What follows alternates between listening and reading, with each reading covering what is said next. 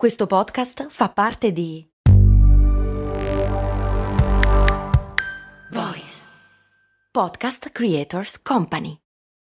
When you need mealtime inspiration, it's worth shopping Kroger, where you'll find over 30,000 mouthwatering choices that excite your inner foodie. And no matter what tasty choice you make, you'll enjoy our everyday low prices, plus extra ways to save, like digital coupons worth over $600 each week. You can also save up to $1 off per gallon at the pump with fuel points. More savings and more inspiring flavors make shopping Kroger worth it every time. Kroger, fresh for everyone. Fuel restrictions apply.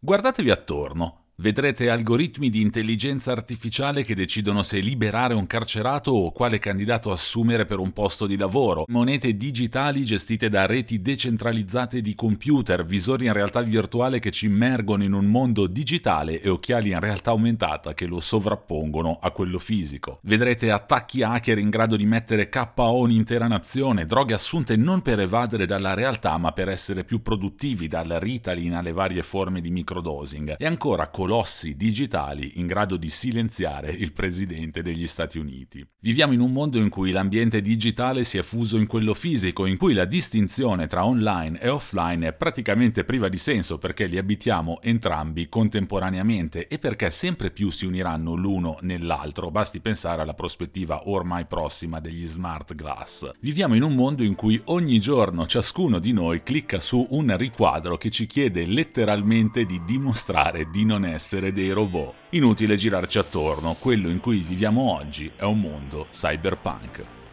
Sono Andrea Daniele Signorelli e questo è Crash, la chiave per il digitale.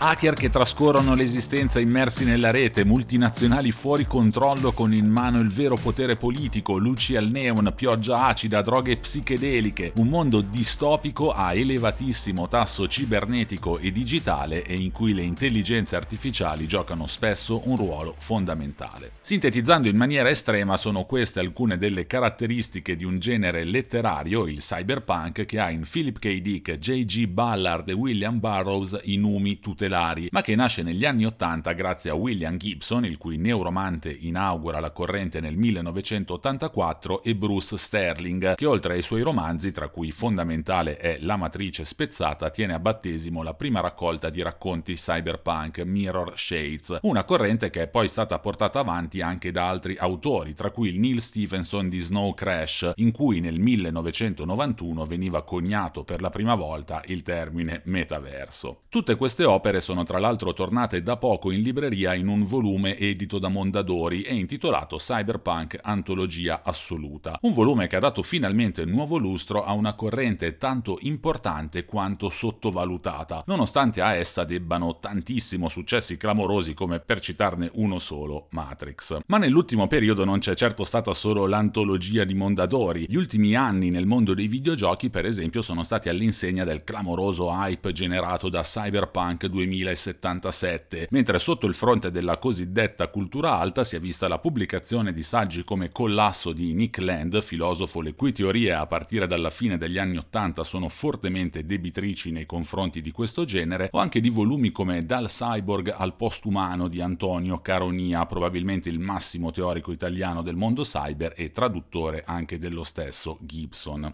Ovviamente non è un caso che proprio negli ultimissimi anni i classici del cyberpunk, le loro rivisitazioni contemporanee, i videogiochi e anche le teorie filosofiche e sociologiche più direttamente influenzate da questo genere siano tornati ad affacciarsi con prepotenza. A praticamente 40 anni di distanza dalla sua nascita, l'immaginario cyberpunk è più attuale che mai. Un immaginario, come scrive proprio Nick Land, ambientato in un futuro così vicino da poterlo toccare. E in effetti le innovazioni che popolano il cyberpunk sono oggi quelle che più di tutte plasmano la nostra società società, internet, intelligenza artificiale, realtà virtuale o anche quelle su cui si lavora o almeno si teorizza nei più avanzati laboratori del mondo, come il caso delle interfacce neurali o addirittura del trasferimento della mente in un ambiente digitale. Sarebbe però sbagliato limitare tutto quanto alla sola tecnologia. Quello cyberpunk è un mondo politicamente molto caratterizzato in cui, come ha scritto proprio Antonio Caronia, assistiamo a una frammentazione del territorio in enclave gestite direttamente dalle aziende con una dimensione anche militare autonoma. Assistiamo alla scomparsa della società civile in favore dell'emergere di una dimensione che ha spesso i tratti insieme arcaici e postmoderni di una società mafiosa rischiosa. È una prospettiva che nel mondo reale non è ancora fortunatamente a portata di mano, ma che rappresenta precisamente la direzione che noi come società temiamo di stare intraprendendo. Oggi il cyberpunk si riaffaccia quindi con prepotenza nel mondo culturale, su più piani e su più livelli. Ma questa è solo la ciliegina sulla torta, il culmine di una seconda giovinezza che è in verità cominciata ormai da qualche tempo. Lo dimostra la lunghissima serie di lavori che negli ultimi tempi hanno ripreso, riscoperto, anche solo rispolverato posto i temi al centro del cyberpunk. Da Black Mirror a Ex Machina, da Blade Runner 2049 a Westworld e poi ancora Ready Player One, cartoon come Love, Sex and Robots, serie tv leggere come Upload ultra commerciali e di scarsa qualità come Alter Carbon e poi ancora remake come quello poco riuscito a dir la verità di Ghost in the Shell e invece ottime sorprese come Possessor di Brandon Cronenberg che riprende in toto i temi biopunk del padre David e l'elenco potrebbe andare avanti ancora a lungo. Da un certo punto punto di vista era inevitabile. Nel momento in cui il mondo che il cyberpunk aveva descritto diventa quello in cui viviamo, il genere non poteva che vivere un nuovo momento di gloria, forse ancora superiore a quello delle origini, e scoprire di essere ancora oggi lo strumento con cui indagare un futuro così vicino da poterlo toccare, come fatto soprattutto dall'opera che più di ogni altra ha dato nuova linfa al genere, vale a dire Black Mirror. Ma come sono riusciti 40 anni fa William Gibson, Bruce Sterling e gli altri autori di questo genere a disegnare con tale forza la traiettoria in cui proprio oggi ci muoviamo? Gibson lo racconta spesso, scrive Francesco Guglieri nella postfazione al volume Mondadori. Tra le varie suggestioni che lo hanno ispirato c'è l'aver osservato un ragazzino che giocava a un videogioco arcade, concentrato, fuso con la macchina, impenetrabile dall'esterno, mentre nella sua testa esplodevano le immagini, i suoni, le scene generate dal gioco. Essere assenti altrove anche quando si è fisicamente presenti e immobili. Il cyberspazio e internet erano già lì,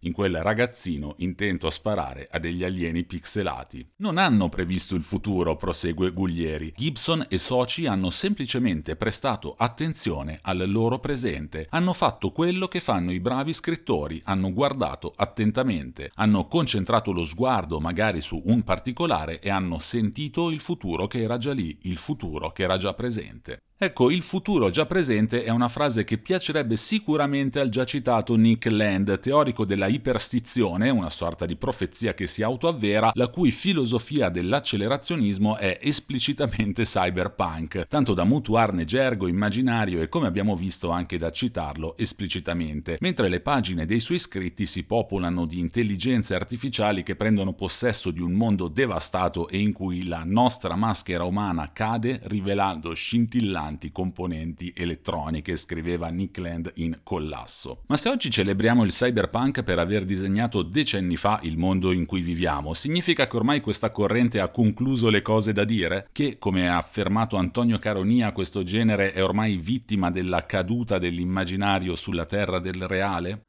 Nulla illustra meglio la caduta, ma forse dovremmo dire l'atterraggio del cyberpunk nel mondo reale del termine cyberspazio, termine che fa la sua prima comparsa nel racconto di William Gibson La notte che bruciammo Chrome del 1982 e che viene poi definitivamente adottato nel Neuromante. È quindi direttamente a William Gibson che dobbiamo la parola cyberspazio, termine oggi sinonimo di internet e con cui quindi definiamo l'invenzione simbolo della nostra epoca, quella che ha cambiato per sempre sempre la società.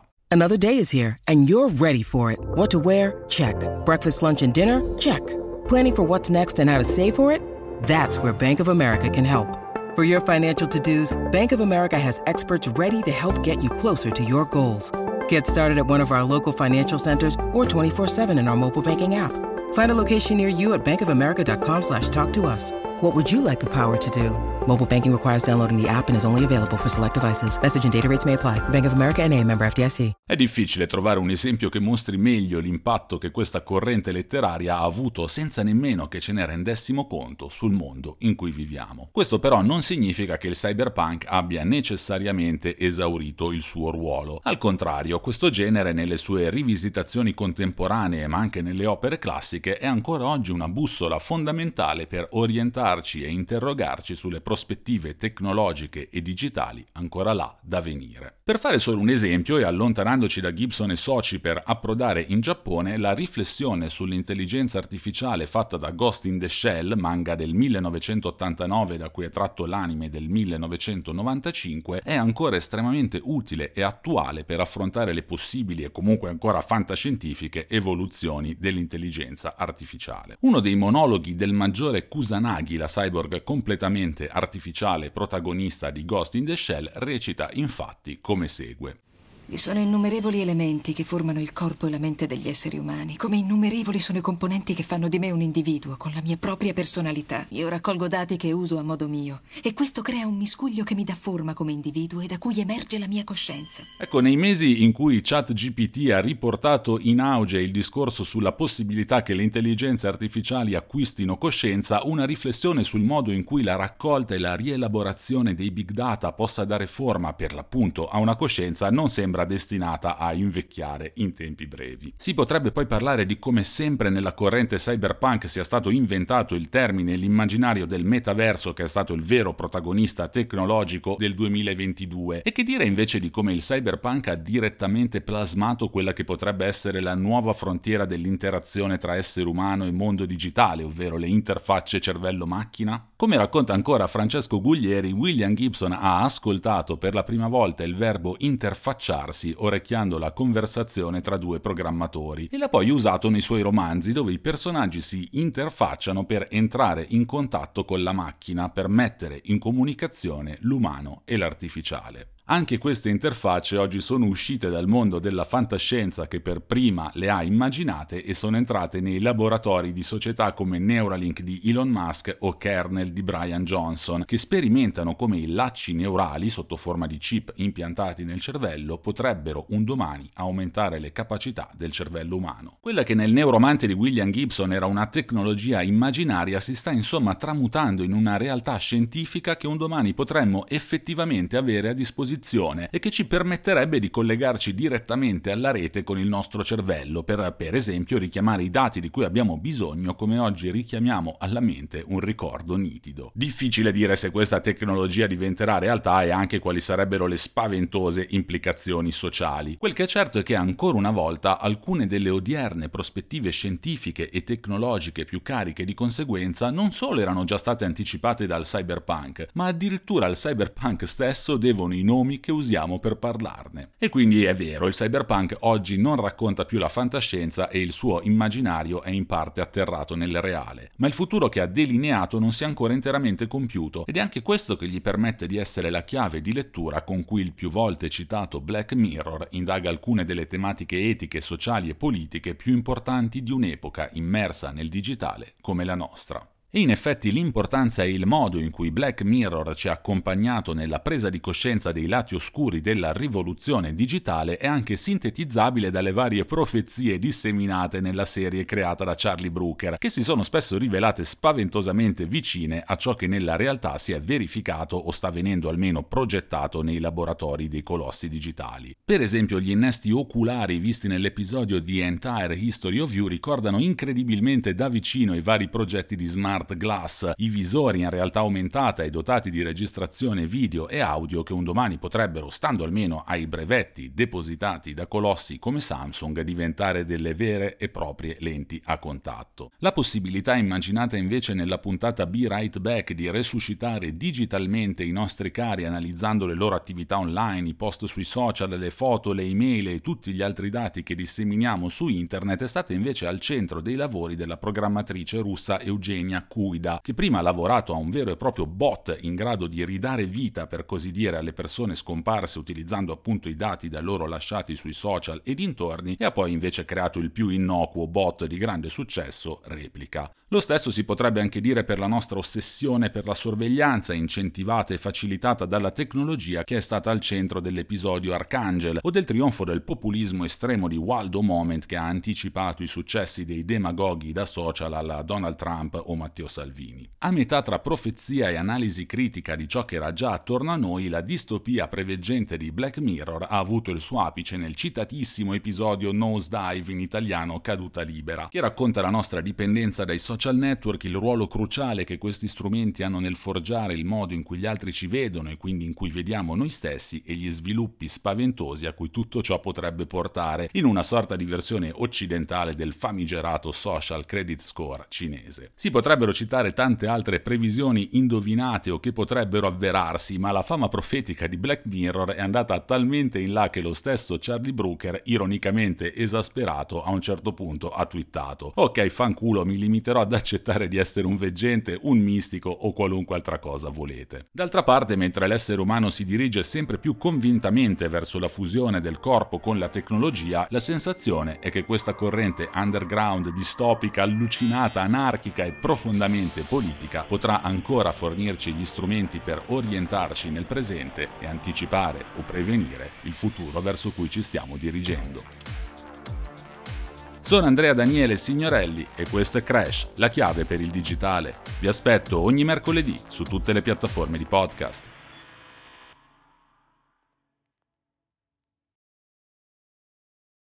E adesso un bel caffè finito. Perché rischiare di rimanere senza caffè quando puoi abbonarti a Caffè Borbone? Prezzi vantaggiosi, costi di spedizione inclusi, tante possibilità di personalizzazione e l'abbonamento lo sospendi quando vuoi. Decidi tu la frequenza, la qualità, scegli tra le cialde e capsule compatibili e crea il tuo mix di gusti e miscele. Mai più senza caffè con l'abbonamento Caffè Borbone. Tutte le info su caffèborbone.com.